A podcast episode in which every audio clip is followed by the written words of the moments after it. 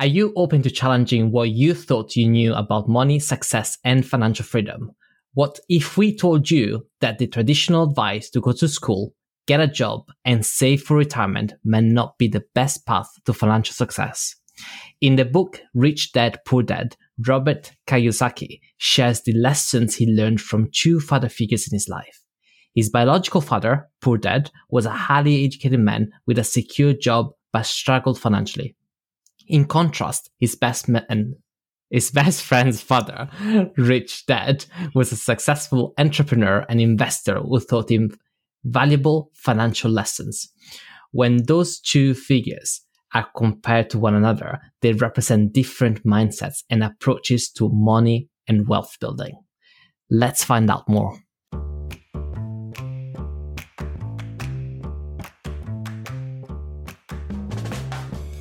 So before we dive into the book, let's do something slightly different and go through a brief introduction. Rich Dad Poor Dad is a best selling personal finance book written by Robert Kiyosaki and published in 1997. It's so well known at this point that if you don't know it, I'm more surprised. this book has sold millions of copies worldwide and has translated into dozens of languages. So, not speaking English isn't a good enough excuse. Also, if you don't how are you listening to our podcast? they like our faces. They're just like noise, noise and image. it is often a, considered a foundational work in the realm of personal finance and wealth building. Robert Kiyosaki is an American entrepreneur, investor, and author. Born in 1947 in Hilo, Hawaii, he attended the United States Merchant Marine Academy and later served in the Marine Corps as a helicopter gunship pilot during the Vietnam War. After this military service, he ventured into various businesses, including a company that produced nylon and Velcro wallets. He eventually found success in real estate investing, which laid the foundation for his financial philosophy, which we're about to go through. Over the year, the book generated both praises and, it must be noted, some controversies. Regardless, either ways, the book provides some solid financial advice and tests your uh, foundational beliefs in what you thought you should be doing when it comes to wealth building. I would definitely say it's controversial, and uh, the other bit of advice I would give it's very US centric. Mm-hmm. And the reason I say that is because there is some practices talked in the book, uh, which clearly just applied for the US tax system. However, overall, the concepts are hugely applicable and very, very helpful to, to everyone. So I guess let's uh, dive into it.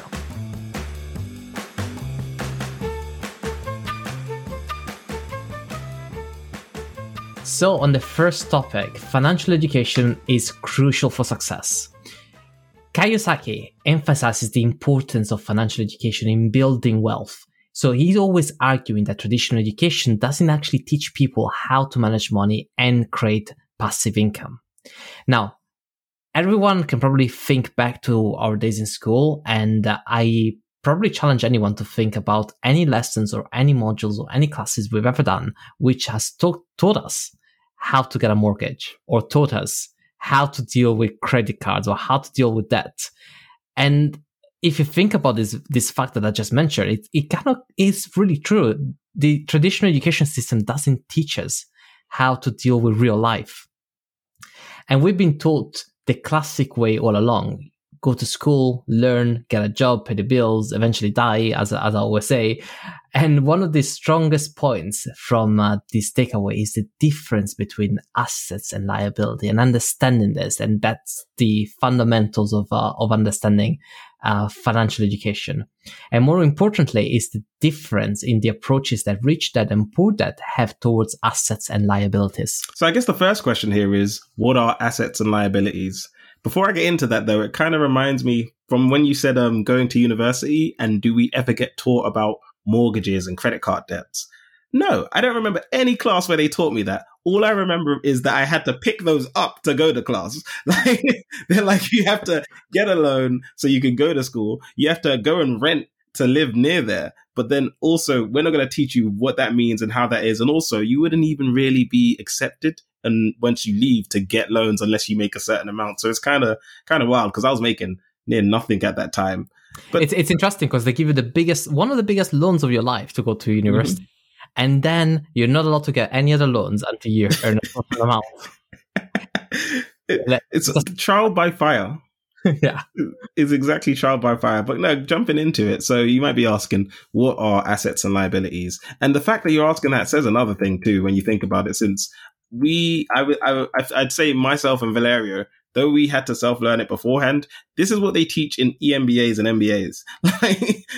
or if you do specific courses on accounting and stuff, that's where it comes in. But in engineering, there ain't nothing where they're like, hey, by the way, just in case you're wondering. So assets are items that generate income or have the potential to appreciate in value.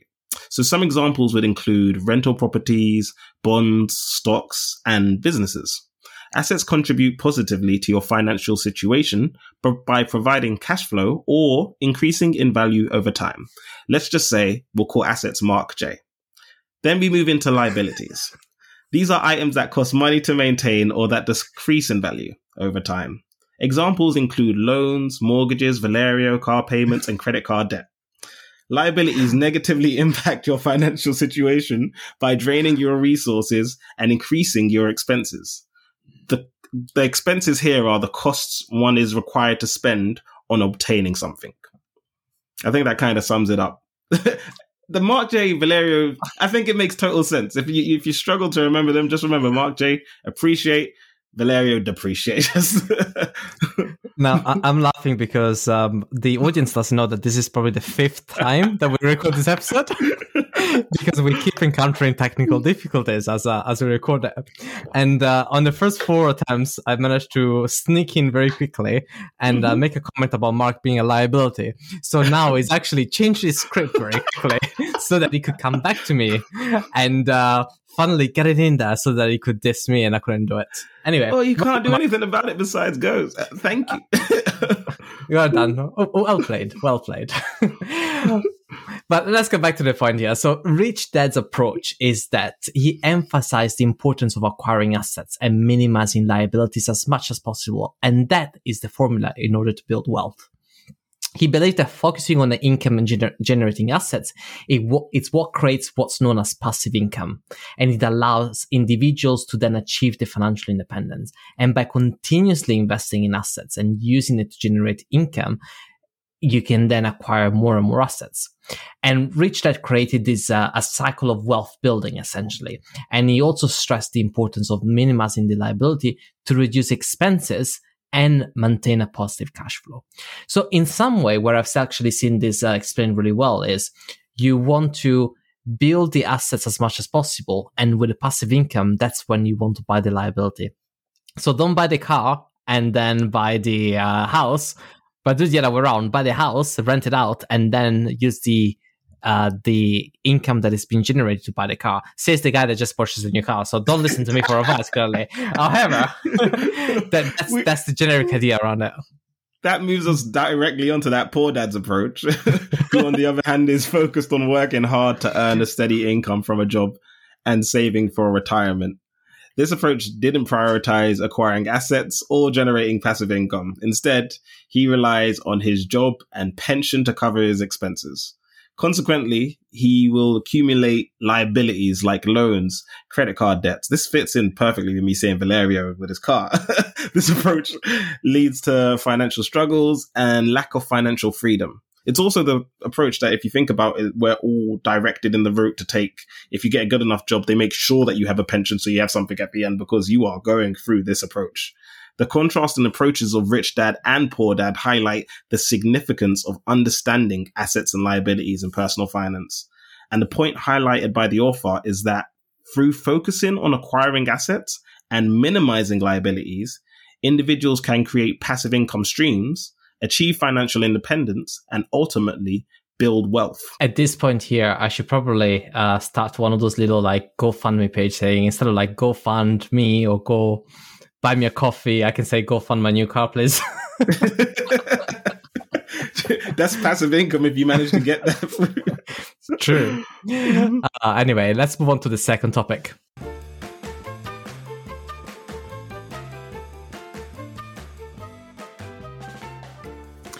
The second topic is uh, known as the cash flow quadrant. And in the book Rich Dad Poor Dad, Robert Kiyosaki introduces the cash flow quadrant, which is a concept that categorizes the different type of people or their type of job based on how they earn the income. So you can think of the cash flow quadrant as a two by two matrix. And on the top left hand corner, you got an employee. On the bottom left, you got a self-employed. On the top right corner, you've got a business owner. And lastly, on the bottom right quadrant, you've got an investor. And what we're going to go through now is just an explanation of what each of those quadrants means essentially. So if we start with the left side, and the way I like to remember this quadrant is you want to leave left and right is right. but if you start with left, at the top, we have the employees. So take that E. There's people in this quadrant earn income by working for someone else. They trade their time and skills for a salary or, or an hourly wage. Um, the author argues that relying solely on earned income from a job can limit one's ability to build wealth and achieve financial freedom.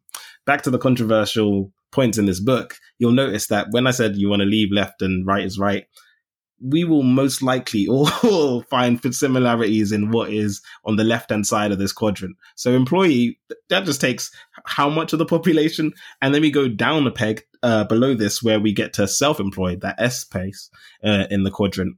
And individuals in this quadrant work for themselves and earn income directly from their clients or customers. They might be professionals, freelancers, or small business owners.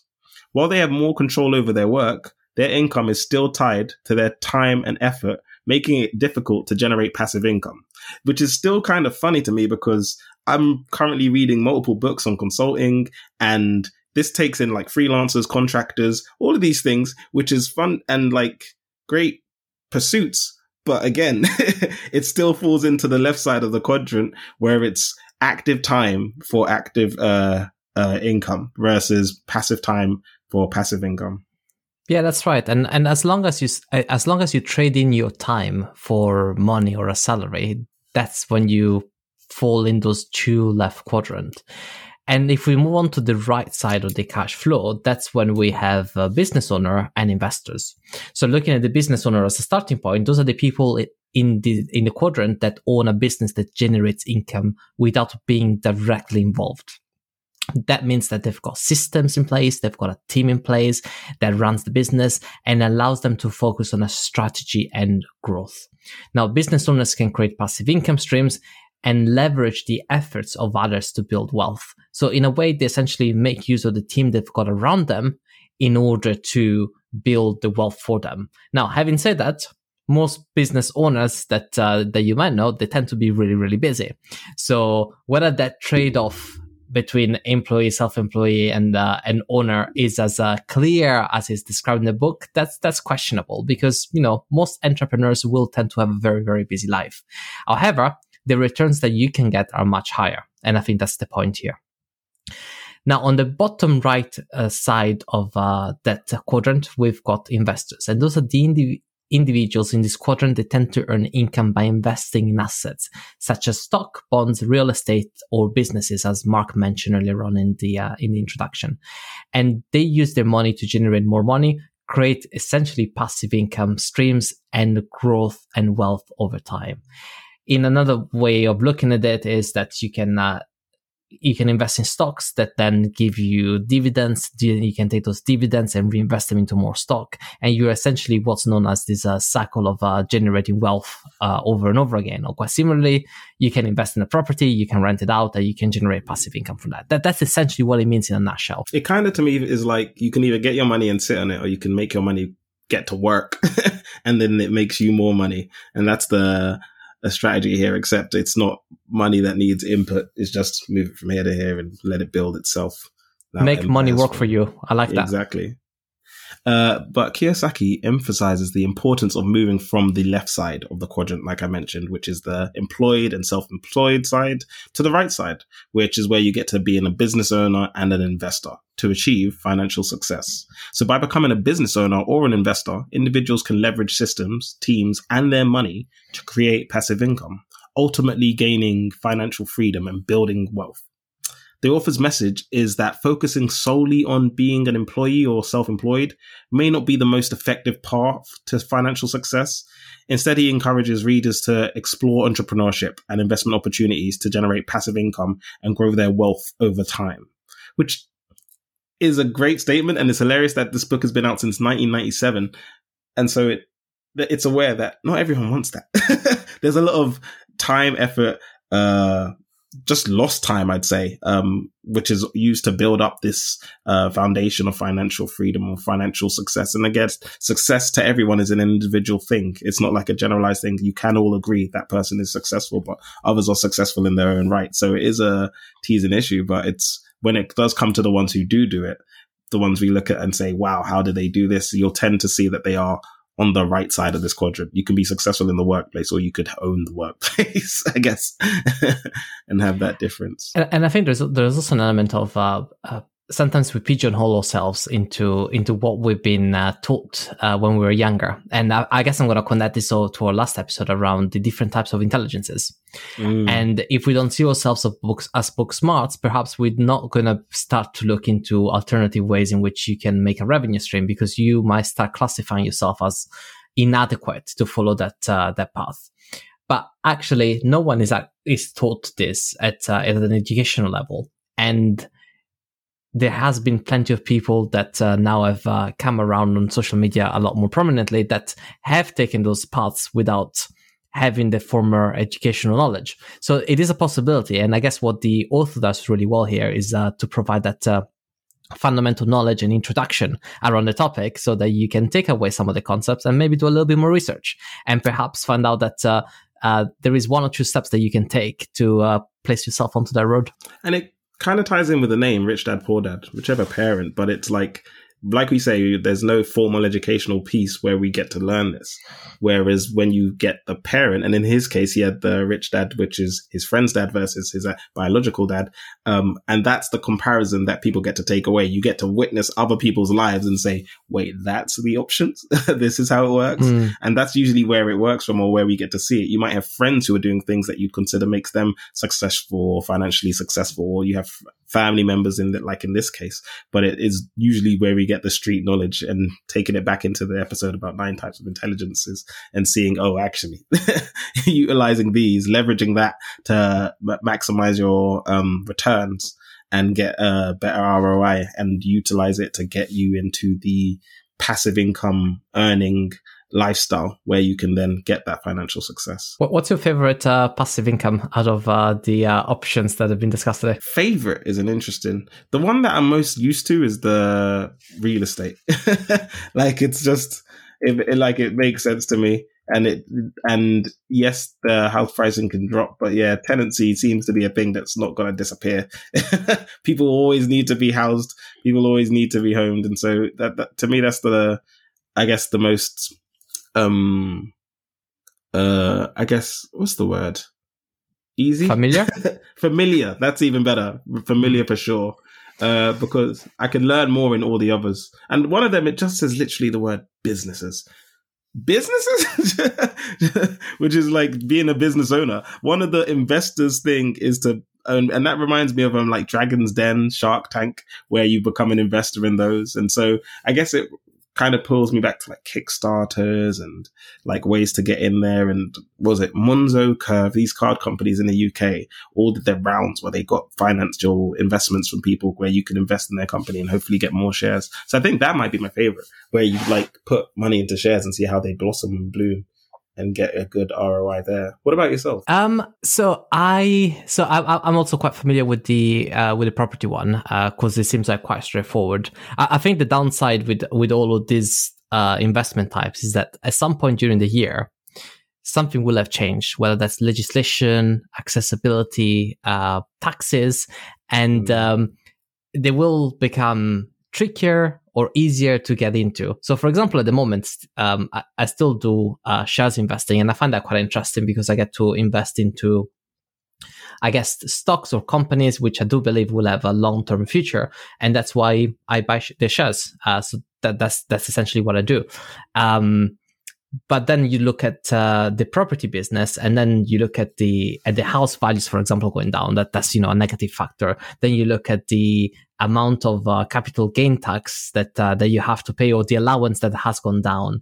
And you look at like the additional environmental requirements that are put into place. So you can see that there is factors that will come in and um, and almost play as a barrier. And i and i guess more than um, being familiar or being accustomed with uh, what's the best way to invest is understanding how can you how can you get around uh, some of the latest barriers and make mm. yourself uh, a little niche.